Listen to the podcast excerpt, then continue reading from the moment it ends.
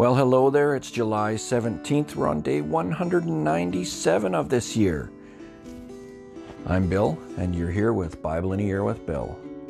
First Chronicles 21 to 23 is what we're going to be reading today.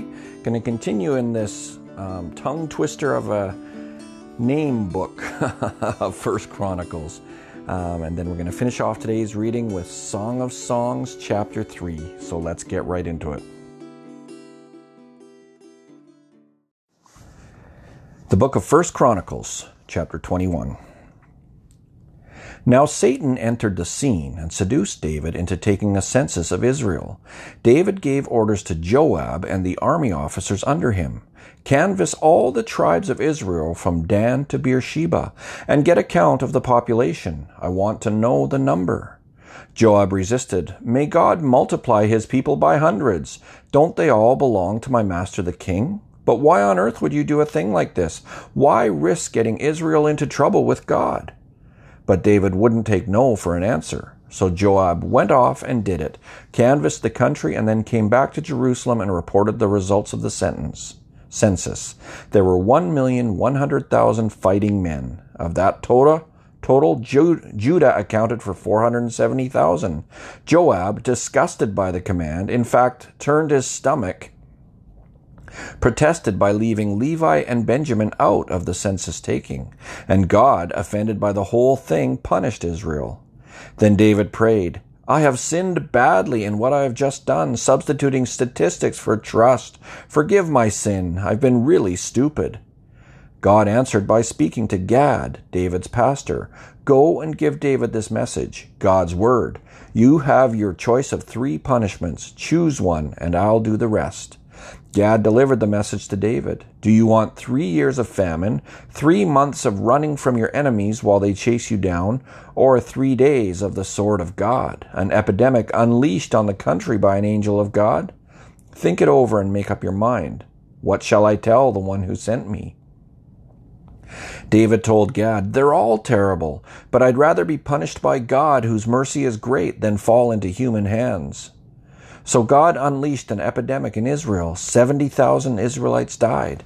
God then sent the angel to Jerusalem, but when he saw the destruction about to begin, he compassionately changed his mind and ordered the death angel, Enough's enough, pull back.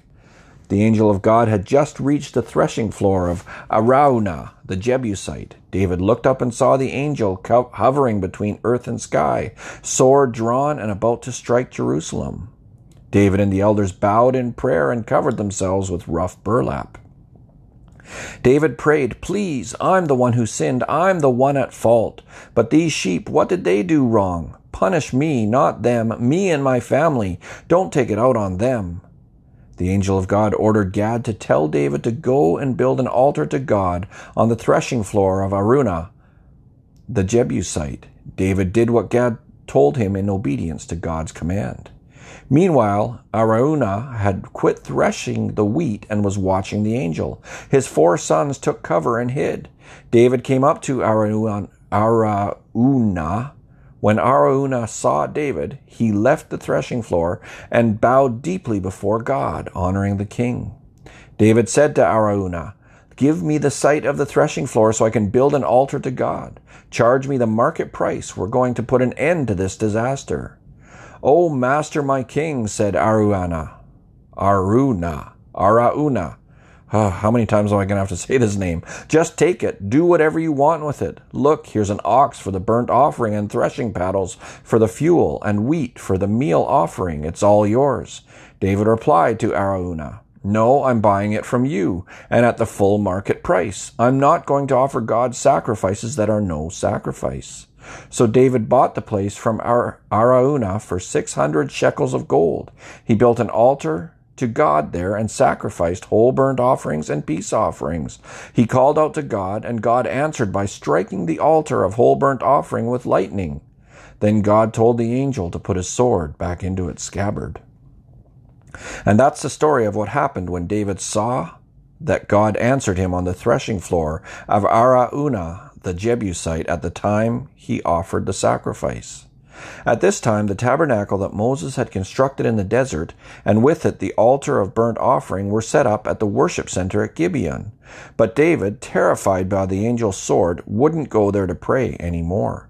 So David declared, From now on, this is the site for the worship of God. This is the place for Israel's altar of burnt offering. First Chronicles chapter 22.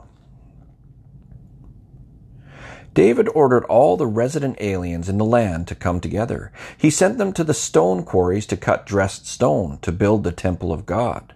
He also stockpiled a huge quantity of iron for nails and bracings for the doors of the gates, more bronze than could be weighed, and cedar logs past counting.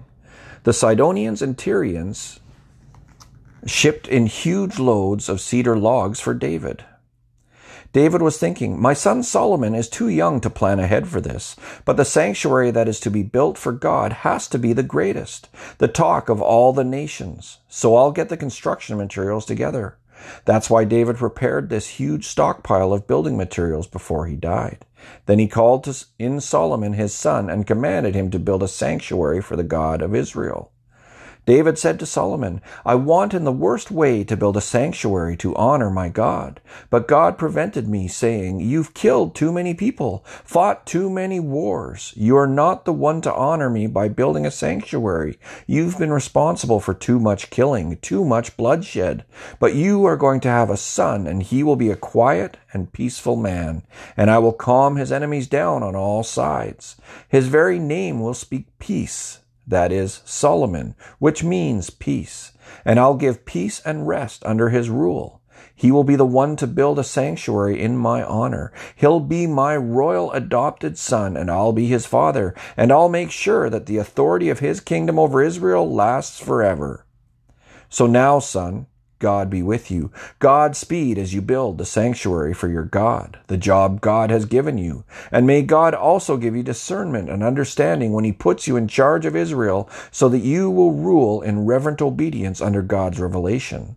That's what will make you successful, following the directions and doing the things that God commanded Moses for Israel. Courage. Take charge. Don't be timid. Don't hold back.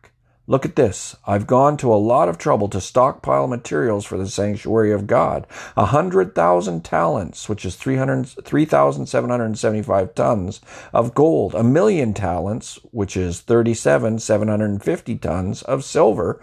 Tons of bronze and iron, too much to weigh. And all this timber and stone and you're free to add more. And workers both plentiful and prepared, stonecutters, masons, carpenters, artisans in gold and silver, bronze and iron. You're all set. Get to work, and Godspeed.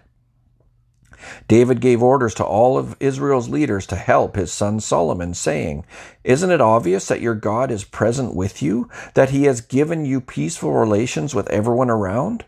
My part in this was to put down the enemies Subdue the land to God and his people. Your part is to give yourselves, heart and soul, to praying to your God. So get moving. Build the sacred house of worship to God. Then bring the chest of the covenant of God and all the holy furnishings for the worship of God into the sanctuary built in honor of God. 1 Chronicles chapter 23. When David got to be an old man, he made his son Solomon king over Israel.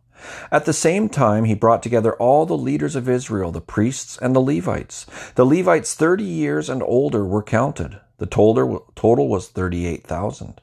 David sorted them into work groups. 24,000 are in charge of administering worship in the sanctuary. 6,000 are officials and judges. 4,000 are security guards, and 4,000 are to serve in the orchestra, praising God with instruments that I have provided for praise.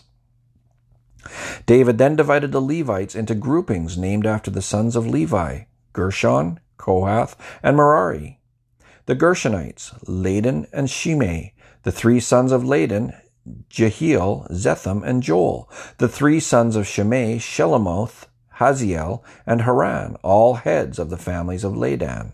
The four sons of Shimei, Zahath, Ziza, Jeush, and Beriah. Jahath came first, followed by Ziza. Jeush and Beriah did not have many sons, so they were counted as one family with one task.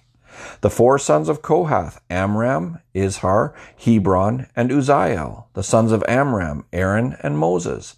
Aaron was especially ordained to work in the Holy of Holies, to burn incense before God, to serve God and bless his name always. This was a permanent appointment for Aaron and his sons. Moses and his sons were counted in the tribe of Levi. The sons of Moses, Gershom and Eleazar. Shubael was the first son of Gershom. Rehabiah was the first and only son of Eleazar. But though Eleazar had no other sons, Rehabiah had many sons.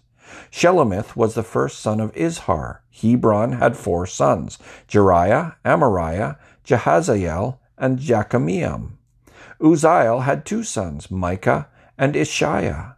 The sons of Merari, Mahli and Mushi. The sons of Mahli, Eleazar and Kish. Eleazar died without any sons, only daughters. Their cousins, the sons of Kish, married the daughters. Mushi had three sons, Mahli, Eder, and Jerimoth. These are the sons of Levi, twenty years and older, divided up according to families and heads of families, and listed in the work groups that took care of the worship in the sanctuary of God. David said, Now that the God of Israel has given rest to his people and made Jerusalem his permanent home, the Levites no longer have to carry the tabernacle and all the furniture required for the work of worship. These last words of David referred only to Levites 20 years old and above. From now on, the assigned work of the Levites was to assist Aaron's sons in the work of worship in God's house, maintain courtyards and closets, keep the furniture and utensils of worship clean, take care of any extra work needed in the work of worship, and provide bread for the table and flour for the meal offerings and the unraised wafers, all baking and mixing, all measuring and weighing. Also, they were to be present for morning prayers, thanking and praising God, for evening prayers, and at the service of whole burnt offerings to God on Sabbath, at new moons, and at all festivals. They were on regular duty to serve God according to their assignment and the required number. In short, the Levites, with the sons of Aaron as their companions in the ministry of holy worship, were responsible for everything that had to do with worship, the place and times and ordering of worship. Song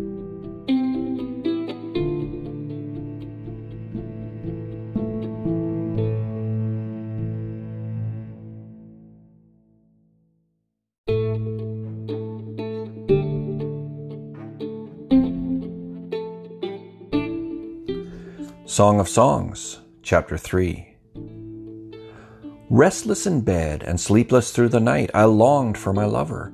I wanted him desperately. His, abs- his absence was painful. So I got up, went out, and roved the city. Hunting through streets and down alleys. I wanted my lover in the worst way. I looked high and low and didn't find him. And then the night watchmen found me as they patrolled the darkened city. Have you seen my dear lost love? I asked. No sooner had I left them than I found him, found my dear lost love. I threw my arms around him and held him tight, wouldn't let him go until I had him home again, safe at home beside the fire. Oh, let me warn you, sisters in Jerusalem, by the gazelles, yes, by all the wild deer.